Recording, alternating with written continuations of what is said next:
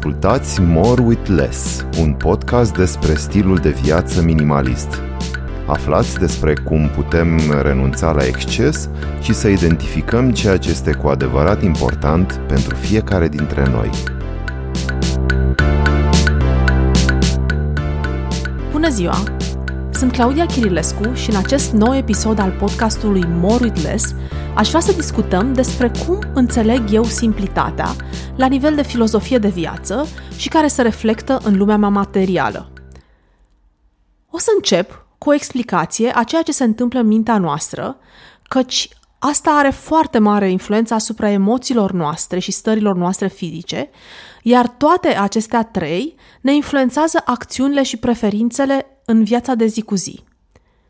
Această înțelegere vine după ce am citit despre experiențele și uh, am discutat cu persoanele care au participat la tabere sau retreat de silent meditation, adică acele tipuri de tabere în care timp de 10 zile de obicei stai în tăcere, meditezi intervale lungi, alternezi diverse tehnici de meditație, inclusiv plimbări prin natură. Este restricționat accesul la tehnologie, la cărți și inclusiv la jurnale personale. Este recomandat să nu faci contact vizual cu ceilalți participanți. Toate aceste reguli sau recomandări sunt necesare pentru a te ajuta să te liniștești, să îți calmezi atât mintea cât și ritmul vieții. Noi, de regulă, avem mintea plină de gânduri permanent – Gândurile mai puternice, cele care reflectă un teren sensibil anxios, adică care ating o zonă vulnerabilă a noastră, aceste tipuri de gânduri au tendința de a rămâne în uh, câmpul mental mai mult timp sau revin cu o frecvență mai mare. O să dau și un exemplu. Dacă eu sunt profilul ipohondru, pentru că eu am anxietate de boală, un junghi persistent mă va îngrijora. Îmi va fi greu să-l ignor și voi dedica mult spațiu mental monitorizării lui și voi avea genul acesta de gânduri. Sper să-mi treacă. Mm, nu a trecut.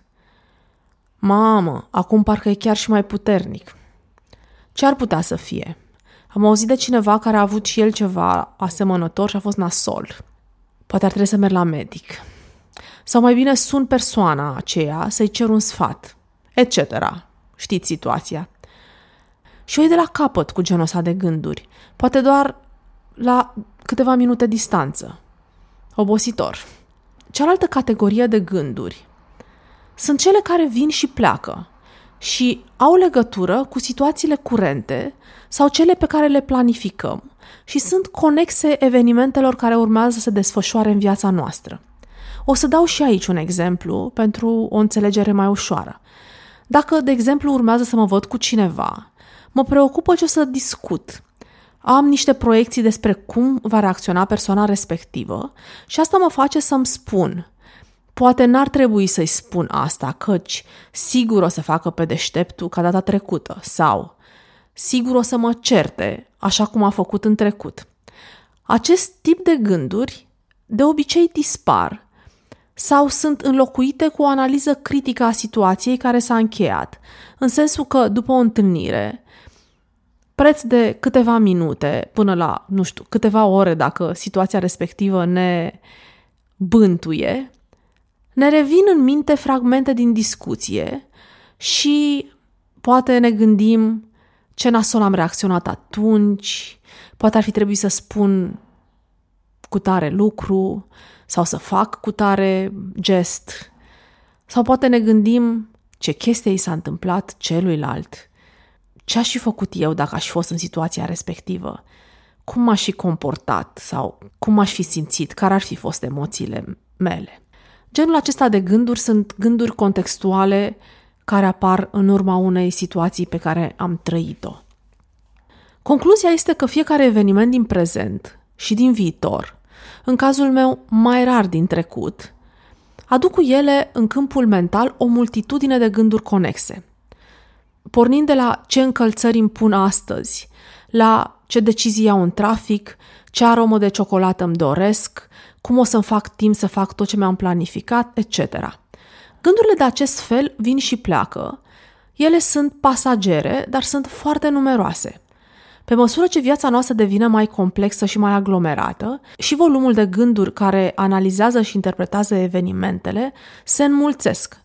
Dacă avem o zi simplă și mintea noastră este mai liniștită, căci nu mai are foarte multe lucruri de planificat.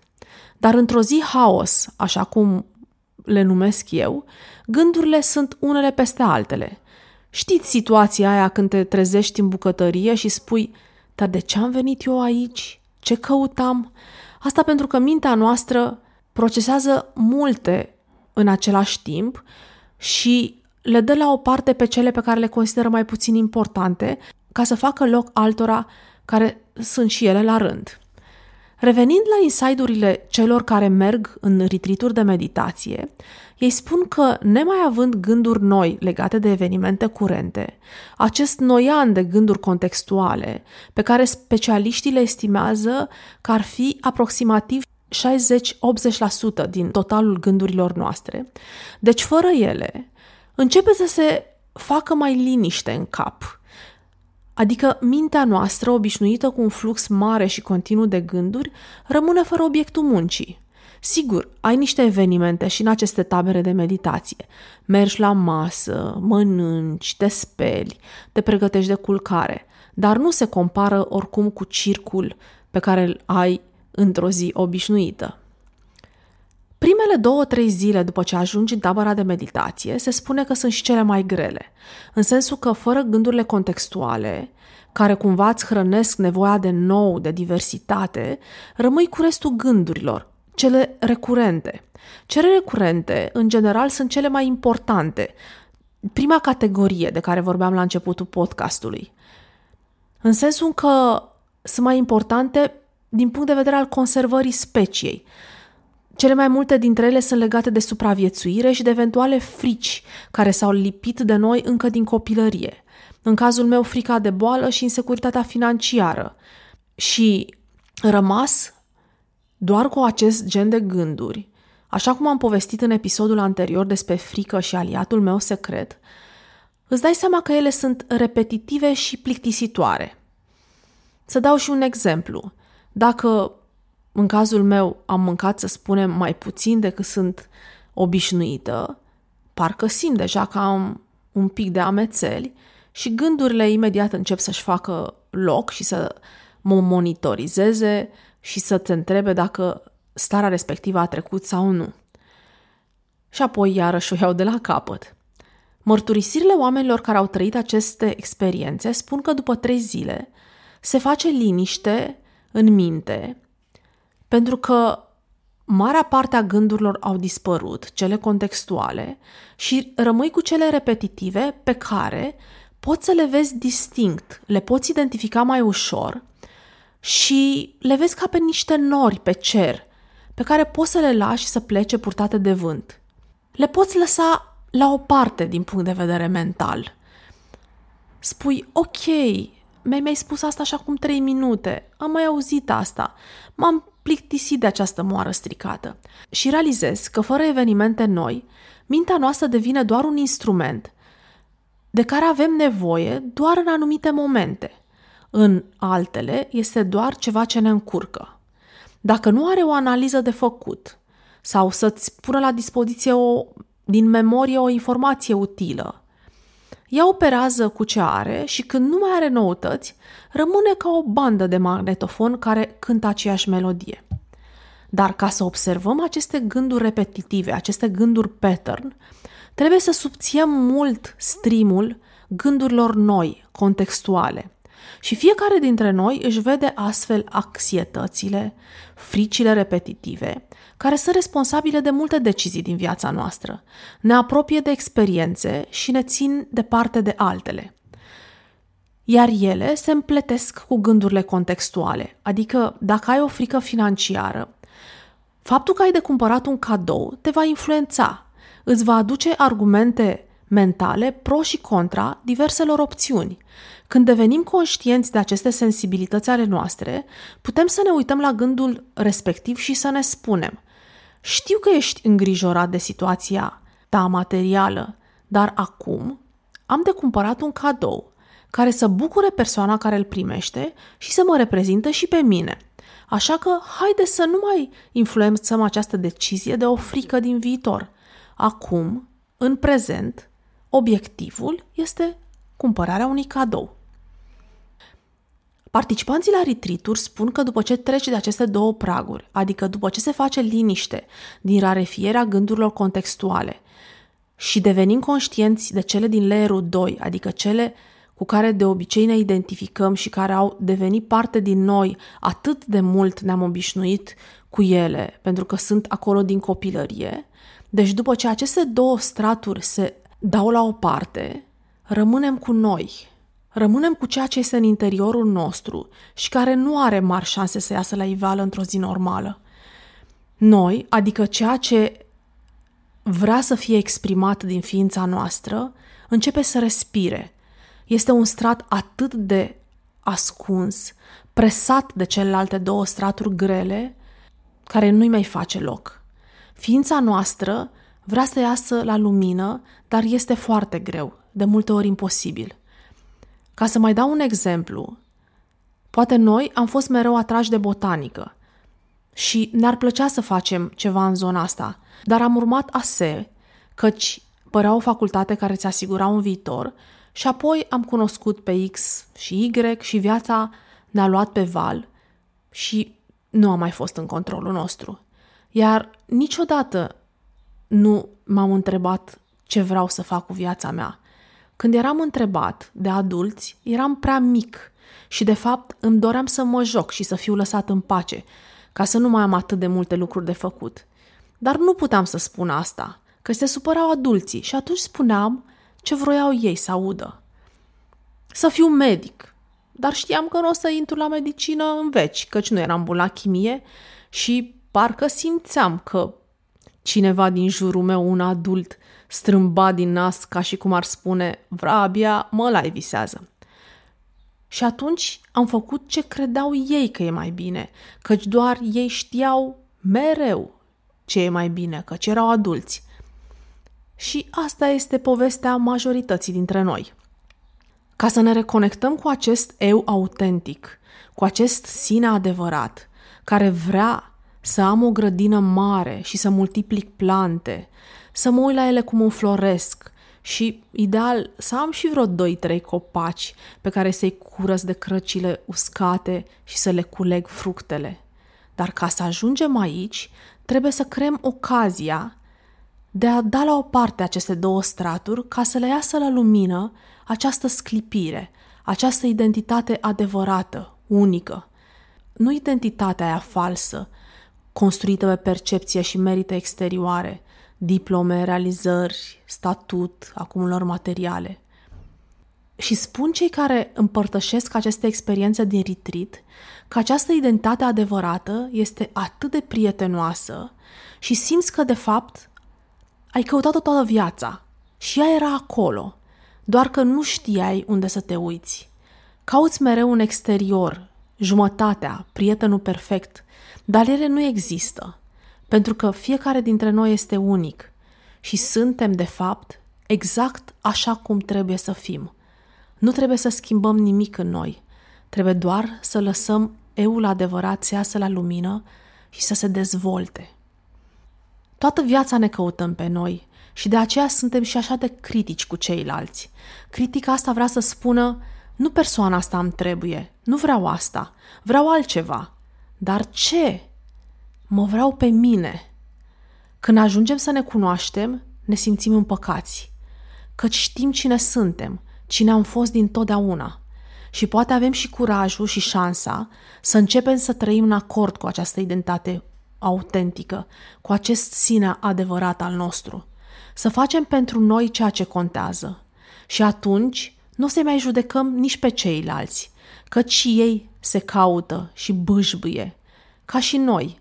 Fiecare altcineva este în diverse etape de descoperire.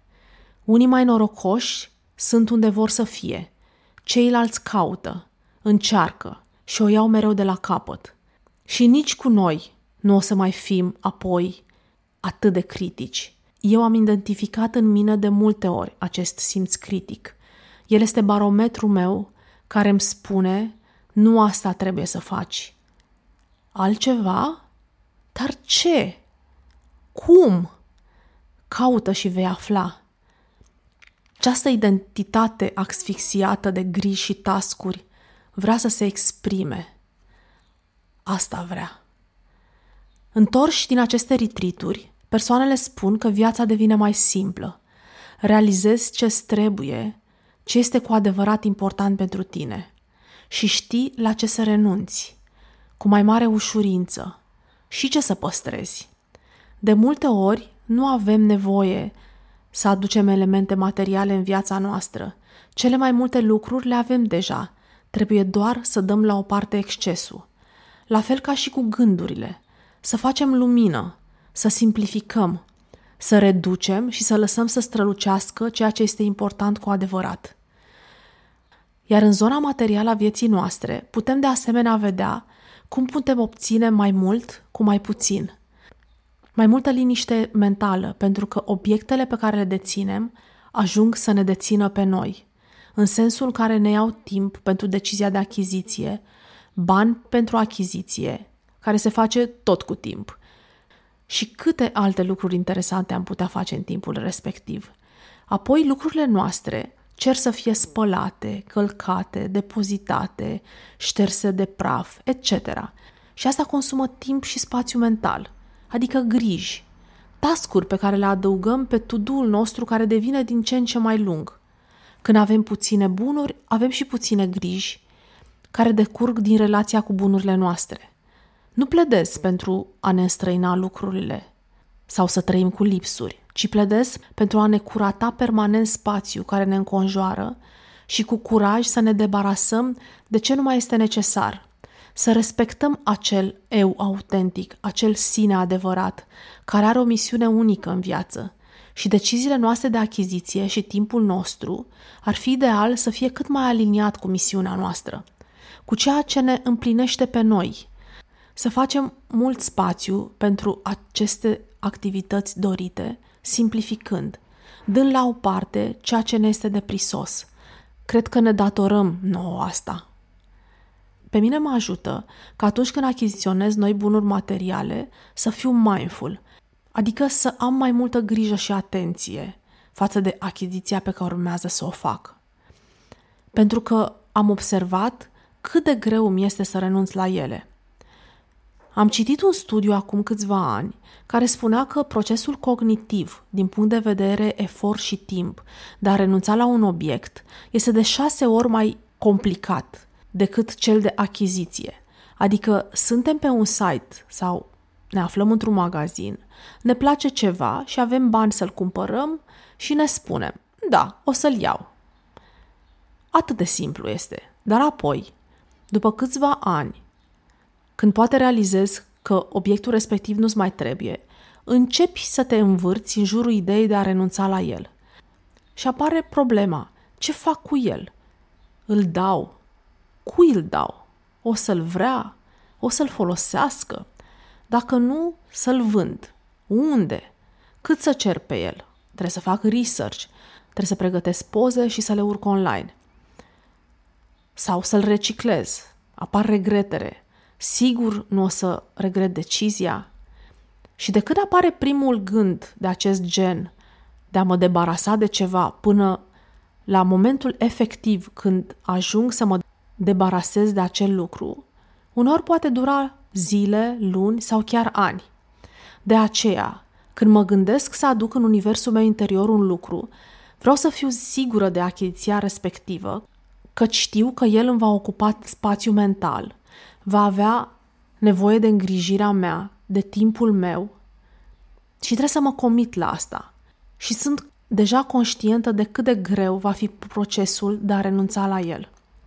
Concluzia mea pentru acest episod este că aceste straturi de gânduri ne acoperă identitatea noastră autentică și pentru ca să ne cunoaștem cu adevărat, trebuie să ne simplificăm universul interior și apoi putem să trăim în acord cu cine suntem, să ne întâlnim pe noi pe acela pe care l-am căutat toată viața.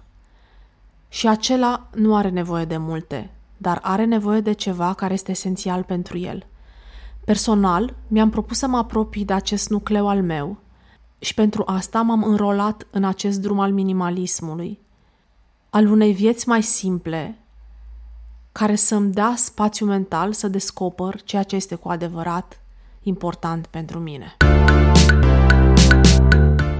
Ați ascultat podcastul More with Less.